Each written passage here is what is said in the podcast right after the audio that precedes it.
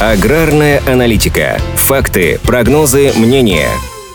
На фоне рекордного урожая зерновых культур по итогам прошлого года мало внимания уделялось сборам зернобобовых, а ведь у них тоже отмечаются очень высокие показатели и новые тенденции. В 2022 году объем урожая зернобобовых в общей сложности составил 4,6 миллионов тонн, что на 1,4 миллионов тонн больше, чем в 2021. Более того, таких высоких показателей по этим культурам не было со времен Советского Союза. Львиная доля пришлась на горох, сборы которого составили чуть более 3,2 миллионов тонн. По остальным культурам также заметна тенденция к росту. На нут пришлось 467,9 тысяч тонн, 312,9 тысяч тонн год назад. На чечевицу 257,9 миллионов тонн, 176,1 миллиона. А на фасоль 10,3 тысяч тонн, 6,99 тысяч тонн. На увеличение урожая в какой-то степени повлияло расширение площади посевов. В 2020 2021 году зернобобовые засеяли на 2 миллиона гектаров, а в 2022 уже на 2,3 миллиона. Площади под горохом выросли с 1,4 до 1,6 миллионов гектаров. Частично именно этот фактор сыграл роль в итоговых показателях сбора урожая. И все же аналитики видят причины такого резкого роста в большей степени в том, что эта часть зернового рынка не подвержена госрегулированию. Как отмечают в Институте конъюнктуры аграрного рынка, отсутствие пошлин делает выращивание зернобобовых бобовых культур более привлекательным, чем раньше. Аналогичным образом это работает, например, с некоторыми масличными культурами, такими как лен, софлор и тому подобное. Их сборы за последний год также выросли в полтора-два раза. По прогнозу аграрных аналитиков, такого рода тенденция в ближайшее время сохранится. Объемы урожая зернобобовых и нишевых масличных культур продолжат расти. Если же их производство существенно вырастет, ожидается введение государством ограничений для стабилизации внутреннего рынка и защиты перерабатывающих предприятий.